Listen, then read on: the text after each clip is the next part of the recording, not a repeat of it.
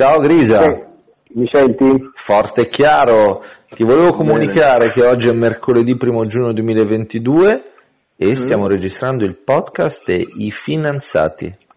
Ottimo e abbondante. Ottimo e abbondante come sempre. Oggi un tema non mainstream.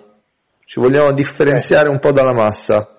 Tanto per cambiare. Esattamente, se mai ce ne fosse bisogno.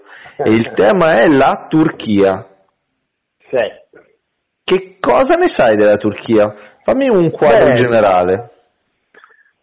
Allora, um, è un paese che ha avuto sicuramente una crescita economica importante e... Uh, a partire da quando? Crescita dagli anni, vabbè, diciamo che il PIL eh, nel 1960 era 7 miliardi di dollari, è arrivato nel 2013 a 957 miliardi di dollari, sedicesimo PIL mondiale, e da lì però è iniziato a scendere. Mm. Eh, nel 2020 l'ultimo rilevamento ufficiale era di 720 miliardi, quindi sono ben 230 miliardi in meno e eh, è scivolato al ventitresimo posto al mondo. Qui stiamo parlando di PIL nominale. Nel 2008 era 770 miliardi, quindi eh, siamo più bassi del 2008. PIL nominale mi vuoi dire che, che, si basa sulla valuta locale, giusto? No, il PIL nominale è in dollari in, in termini assoluti. Poi abbiamo la rilevazione del PIL PPP, cioè Purchasing Power, Power. Parity, sì. che è quello, diciamo, uh, rivalutato, se vogliamo usare questo termine, rispetto al costo della vita locale, che effettivamente è uno standard uh, un po' più, che ha più senso. Mm, sì. Sì. E, e, qui, uh, per esempio, la Turchia nel 2020, che come PIL nominale sarebbe al ventitresimo posto al mondo, invece in PPP sarebbe undicesimo Ovviamente questo è legato al fatto che il costo della vita è molto più basso, tieni conto che il salario minimo è di circa 400 dollari al mese. Quindi si vola sostanzialmente? Quindi? Si vola? Beh, no, perché comunque il PIL è in calo, eh, la discesa è importante, adesso abbiamo visto in altri podcast che abbiamo un'inflazione ufficialmente al 60%, ma infatti, scusa, come, come, si spiega questa crescita del PIL, anche se adesso in discesa, anche in considerazione della lira turca? Ma infatti il PIL è sceso. nel 2021 e nel 2022, eh, nel 2021 abbiamo una variazione minima come previsione e nel 2022 l'aspettativa è addirittura eh, praticamente sullo zero. Eh, allora la, la Turchia è un paese un po' come l'Italia, industriale, manifatturiero e con poche risorse, quindi importa materie prime e risorse che ovviamente deve pagare in dollari ed esporta eh, in lira turca e quindi da una parte eh, il dollaro alto sicuramente penalizza eh, il settore industriale che deve lavorare le materie prime pagate a caro prezzo, la lira turca debole avvantaggia lo stesso settore industriale che così può vendere di più, chiaramente chi viene preso in mezzo, come al solito, è il cittadino medio, la classe media che paga la benzina che è importata in dollari e ha poco vantaggio dal fatto che il, i, i, prodotti in lire turche con la lira turca più bassa per loro costano sempre uguali. Quindi Sicuramente non è una situazione economica particolarmente rosea, la lira turca contro euro adesso eh, la rilevazione di oggi è 17.62 euro, era arrivata a un massimo di 20, però a settembre 2021, quindi meno di un anno fa, valeva 9.79, quindi è praticamente raddoppiato il cambio l'euro contro l'ira turca in, in, in una decina di mesi e sicuramente questi sono elementi molto negativi per un paese, ripeto, che importa materie prime. Ho capito. Uh, per ciò che riguarda le finanze? Beh, le finanze, insomma, abbiamo visto uh, sicuramente l'aspetto del cambio che è molto penalizzante, tutto collegato perché l'inflazione è alta, eh, qui avevamo già fatto, credo, un podcast raccontando la ricetta di Erdogan eh, per curare l'inflazione che è l'opposto delle ricette di qualsiasi macroeconomista appena laureato, cioè eh, la, diciamo, lo standard sarebbe di rialzare il tasso di sconto per ridurre la quantità di denaro in circolazione, invece Erdogan sostiene che sia necessario abbassare il tasso e quindi eh, l'inflazione in realtà ha continuato a salire. Lui ha continuato a cambiare direttori generali della banca centrale, ovviamente non ha, non ha risolto nulla. L'altra grande... Quindi ha torto, mi puoi dire che ha ufficialmente torto? Sì, diciamo che non è probabilmente un esperto di economia, è un po', l'avevamo visto anche con Trump, cioè eh, molti di questi personaggi eh, carismatici che vengono definiti populisti eh, sono convinti che con il costo del denaro molto basso la gente, l'economia si espanda, mettiamola così, che sulla carta è vero, il problema è che se poi l'inflazione ti scappa di mano si mangia qualsiasi crescita e qualsiasi sviluppo e alla fine ti distrugge l'economia. L'altra grande iniziativa in campo finanziario eh, della Turchia, sempre insomma, su, su, input, non credo diretto di Erdogan perché comunque hanno dovuto costruire un, un prodotto finanziario, è stato quello di creare dei conti correnti anche aperti a investitori esteri dove viene garantito un cambio fisso fra lira turca e dollaro o fra lira turca e euro. Non male. Soprattutto... Una bella idea. Sì, certo, ne avevamo già parlato credo in un podcast. Sostanzialmente la banca centrale e quindi di conserva eh, chi paga le tasse in Turchia alla fine, perché da lì vengono i quattrini del, di, di, qualsiasi eh, governo, garantisce oltre un certo livello di svalutazione della lira turca tutto eh, l'ammontare in sovrappiù. Quindi eh, la Banca Centrale ha detto noi riteniamo che il rapporto di cambio fra lira turca e dollaro sia X, se andiamo sopra X vi rimborsiamo quella differenza e fino ad oggi eh, sta costando parecchie decine di milioni di dollari all'erario, eh, alla banca centrale e quindi all'erario turco perché ovviamente la manovra ha funzionato diciamo il primo giorno sul cambio che da quando era arrivato a quei massimi di 20 di cui abbiamo parlato poi è sceso immediatamente ma si ritiene che in realtà ci fosse stato lo zampino della banca centrale, di qualche altro investitore che in quel momento, per dimostrare che il mercato gradiva la novità, aveva comprato l'ira vendendo, vendendo dollari. Quindi la situazione è grama perché, ripeto, abbiamo poi un'inflazione ufficiale al 60%, ma anche qui abbiamo raccontato... 60%. Sì, però ti ricordi che avevamo raccontato che è uscita una legge che obbliga qualsiasi eh, istituto che voglia pubblicare delle statistiche di ah, dati ricordo, economici a passare questi dati a un ente eh, apposito che si tiene due mesi di tempo per valutare se la metodologia è corretta, dopodiché i dati nel frattempo sono vecchi e non, inter- e non interessano più nessuno. Questo perché a un certo punto un istituto privato aveva invece eh, pubblicato un dato dove l'inflazione era al 110-120%. Ok, quindi 60 quindi, ma potrebbe essere di più. Molto probabilmente di più, abbiamo sempre detto che i, i governi hanno tutto l'interesse a tenere eh, i dati dell'inflazione eh, più bassi di quello che siano in realtà. Quindi diciamo quadro economico governativo, finanziario, economico, eh, statale, pubblico, brutto e sul geopolitico? Sul geopolitico invece eh, dal punto di vista turco, ovviamente, eh, sicuramente Erdogan ha eh,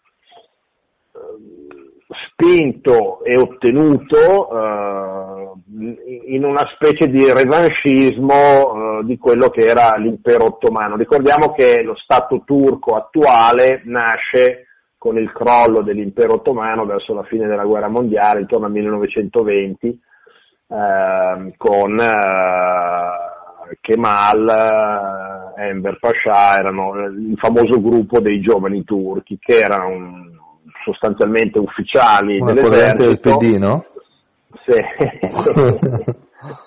ufficiali delle forze armate che avevano comunque una visione eh, più giovanile, più innovativa, più moderna eh, rispetto a quella che era l'ormai incancrenita visione de, dell'impero ottomano di, di, secoli e secoli di declino e ehm, effettivamente furono fatte tutta una serie di innovazioni che volevano trasportare l'ex impero ottomano, quindi la nuova Turchia, in Occidente. E quindi eh, ci fu la proibizione del velo, la, eh, il distacco della, dello Stato dalla, dall'Islam, la, quindi tutta una serie di eh, modifiche, di, di, diciamo, di tentativi di staccare, di, di trasformare uno Stato che aveva ancora dei retaggi medievali, rinascimentali, in uno Stato del Novecento, diciamo così.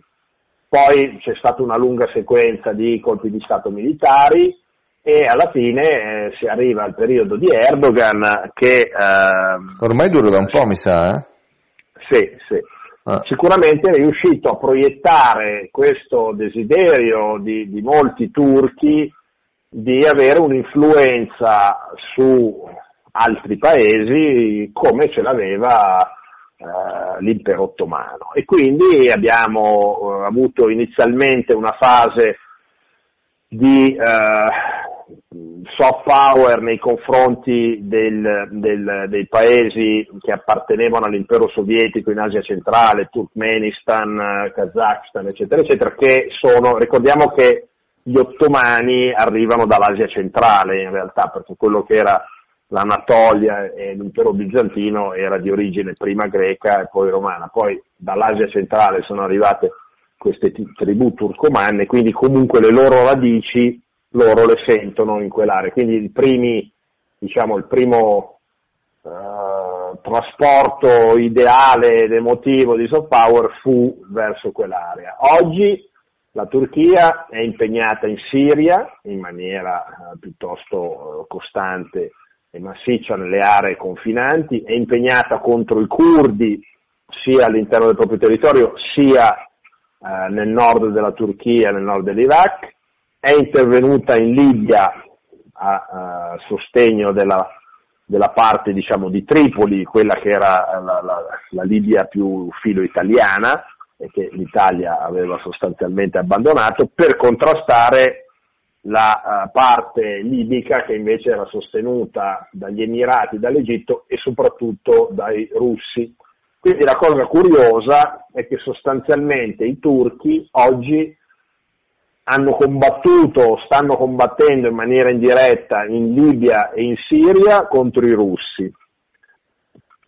La Turchia con l'Ucraina ha sicuramente dei rapporti importanti, è una delle nazioni diciamo, dell'area europea che aveva i rapporti più stretti con l'Ucraina, tant'è vero che l'abbiamo già detto in passato, i droni che hanno causato tanti danni alle eh, divisioni corazzate russe eh, sono droni turchi che la Turchia aveva fornito all'Ucraina, adesso non è ben chiaro se gliene ha dati ancora o meno, ma comunque anche in quello scenario eh, Russia e Turchia sono su fronti contrapposti. C'era stato l'episodio, non so se te lo ricordi, di un MiG russo abbattuto dai turchi eh, proprio nella zona di confine fra sì, Siria, sì, sì, vero, vero, Siria e Russia. Eh, poi la cosa in realtà si era risolta abbastanza velocemente. Eh, tieni conto che nella storia tra impero ottomano, Turchia, eh, impero zarista, Unione Sovietica, Russia e Turchia hanno combattuto ben 19 guerre nei secoli precedenti, quindi comunque essendo sono due vicini scomodi l'uno verso l'altro, quindi il rapporto geopolitico della Turchia in primis è sicuramente con la Russia perché è il suo vicino importante e, e pesante. Che poi, eh, scusa, Turchia che comunque nel conflitto russo-ucraino è stata in grado di porsi a livello sì, internazionale. È l'unica, è l'unica che, è riuscita, forte, sì, che è riuscita a, a, diciamo, a, ottenere un po' più di chiunque altro. Poi è chiaro che abbiamo già detto che gli americani per esempio non hanno nessun interesse a, a fare avvicinare Russia e, Turchia, eh, Russia e Ucraina, quindi eh, di sicuro da quel fronte Ehm, se arriva qualcosa è solo di facciata ma in realtà non c'è nessun desiderio. Però è vero che Erdogan comunque eh, si è dato molto da fare, è riuscito a farsi ringraziare pubblicamente da Putin ed è riuscito a farsi ricevere e, eh, pubblicamente anche da Biden, cosa a cui tiene molto. Ricordiamo che la, la Turchia è nella Nato dal 1952, ha partecipato con truppe turche addirittura alla guerra di Corea dal 50 al 53 e proprio grazie a quell'episodio ha ottenuto poi di entrare nella Nato. Nella Nato per, la, uh, per, gli Stati Uniti la Turchia è stato un bastione fondamentale contro l'Unione Sovietica nel periodo diciamo anni 50, 60, 70 perché ha permesso agli americani di avere basi missilistiche, basi aeree in un lungo confine eh, con la Russia. La un Turchia di schioppo.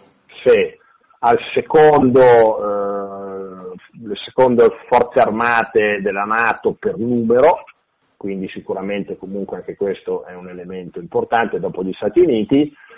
E un altro aspetto abbastanza curioso, eh, de, de, diciamo della storia geopolitica turca, è invece il suo eterno conflitto con la Grecia. Anche la Grecia fa parte della Nato, eh, nel, ricordiamo nel 74 la Turchia invase la parte nord di Cipro contro la Grecia perché diciamo Cipro era un'isola, è un'isola eh, abitata da una popolazione prevalentemente greca, nel nord c'era invece c'è una popolazione di provenienza turca con diciamo, la, la, giustificazione di violenze contro la minoranza turca, eh, l'esercito turco invase la parte nord di Cipro, nessuno ha mai riconosciuto, diciamo nessuna delle nazioni importanti ha mai riconosciuto l'occupazione di Cipro,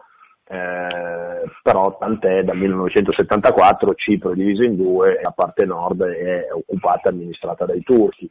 La, Turchia, la Grecia ha, è nella Nato, dopo gli Stati Uniti, la nazione che spende di più in percentuale del proprio PIL, proprio perché ha la, questa atavica paura e questo conflitto costante eh, con la Turchia. Ricordiamo che subito dopo la Prima Guerra Mondiale, nel 1920, proprio sfruttando il crollo dell'impero ottomano, i greci invasero la Turchia, l'Anatolia, cercando di riprendersi quella fascia costiera che indubbiamente è Grecia, era Grecia, no? dove, dove, risiedevano importanti città di origine greca come Alicarnasso, la stessa Troia.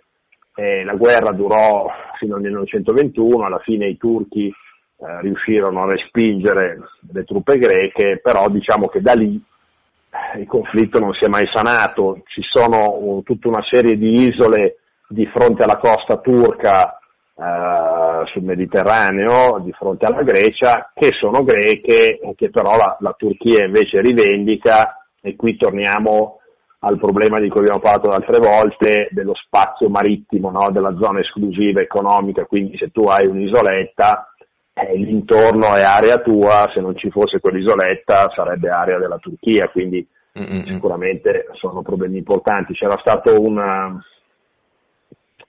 una, una, uno scontro virtuale proprio intorno a Cipro dove c'era una nave eh, dell'ENI eh, che aveva ottenuto dal governo di Cipro di poter, eh, aveva vinto una gara per fare eh, prospezioni eh, petrolifere e invece una nave militare turca l'ha, l'ha scacciata, questo circa due o tre anni fa, quindi comunque ci sono sempre delle situazioni tese, c'era, c'è stata una situazione problematica nel Mediterraneo vicino alla Libia fra una nave militare francese e una serie di navi turche, eh, le navi turche avevano inquadrato quella francese nei propri radar, quindi pronti a colpirla con i missili, quindi la nave francese aveva abbandonato la scena. Eh, diciamo, stiamo parlando di nazioni nel, nell'ambito della Nato e come vedi le tensioni ci sono. Il rapporto con gli Stati Uniti è difficile eh, perché Erdogan comunque non sta al suo posto, mettiamola così dal punto di vista americano, però agli americani serve e quindi eh, bastone carota, no? mettiamola, mettiamola sotto, questo, sotto questo profilo. Uh, nel 2016 c'era stato questo presunto, secondo alcuni, colpo di Stato, probabilmente te lo ricordi, si era visto in televisione. Certo che mi ricordo. Colpo di Stato che era durato Andato poche malino, ore. malino. Sì, sì, poi Erdogan ne ha approfittato per eh, incarcerare e far sparire parecchie migliaia fra magistrati, giudici, capi militari, ufficiali, alti ufficiali, quindi diciamo una purga molto importante, tant'è vero che alcuni analisti ritengono che in realtà fosse un finto golpe usato ad arte per poi eh, fare pulizia. Il consenso di Erdogan è abbastanza misto, secondo, secondo i dati, circa un 50% a favore, il 50% della popolazione invece vorrebbe mandarlo via. La parte diciamo, più forte nel sostegno verso, verso Erdogan è ovviamente quella delle campagne dell'Anatolia più occidentale di, di Ankara, mentre la popolazione cittadina delle città più sviluppate come Istanbul, che quindi è più occidentalizzata, eh, non lo vorrebbe. Quindi i ignoranti sono pro Erdogan, mi stai dicendo? Sì. Ok. L'hai detto tu, eh? I ignoranti. Io non mi permetto. Dai, vabbè, ogni tanto ci si può sbilanciare. Che votano 5 Stelle in Turchia. Esatto, eh, questo l'hai detto tu. Bene, allora abbiamo fatto un quadro eh, a volo di Gabbiano sul quadro generale, la situazione finanziaria, il ruolo geopolitico, il rapporto col, sia con l'Ucraina che con la Russia, il ruolo nella Nato, direi forse ci manca un piccolo approfondimento sul, sui rapporti con l'Unione Europea e poi magari mh, qualche cosa di più prettamente finanziario, cioè di, di che cosa si occupa esattamente la, la Turchia. Sì, allora vabbè, eh, di che cosa si occupa? L'abbiamo già accennato, ha una produzione industriale abbastanza importante, eh, elettronica di consumo, eh, tessile, abbigliamento, prodotti automotive, ehm, per dire anche locomotive e vagoni di treno, una di, importante azienda, industria della difesa, abbiamo detto i droni che sono al momento vengono ritenuti nel rapporto qualità-prezzo tra i migliori al mondo, i droni turchi. Oh. Tra l'altro l'Ucraina con la Turchia, eh, scusa, la Turchia con l'Ucraina sta sviluppando un aereo da combattimento, l'Ucraina fornisce i motori e la Turchia fornisce l'aereo, quindi sicuramente lo sforzo nell'industria militare è stato importante. E, e il turismo, per esempio eh, eh, il turismo russo in Turchia era il primo o secondo per numero eh, di presenze, quindi diciamo che se quest'estate eh, ci dovesse essere un'assenza dei turisti turchi, sicuramente l'economia turca, eh, russi l'economia turca ne risentirebbe eh, in, in, maniera importante. E, e, come abbiamo detto, se vogliamo, l'aspetto più debole è quello della, dell'avere assenza di materie prime, essendo un paese trasformatore, le devi comprare, le devi pagare in dollari e in questo momento... E c'è quel tema lì. Il rapporto con l'Unione Europea anche qui è, è sempre contrastato perché evidentemente i rapporti con la Turchia sono tutti contrastati.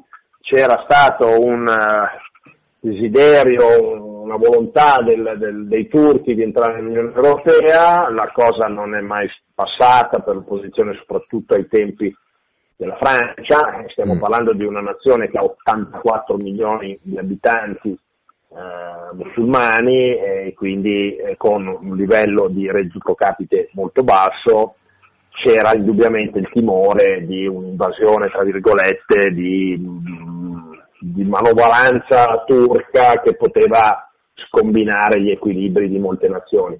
Questo per esempio è successo in Germania dagli anni 50, c'è stata una fortissima immigrazione turca, sembra che ci siano circa 9-10 milioni di tedeschi di origine turca in Germania, quindi un numero molto importante e infatti tra eh, governo turco e governo tedesco abbiamo avuto spesso negli ultimi anni degli screzi piuttosto importanti proprio basati su, questo, uh, su questa larga popolazione di origine turca.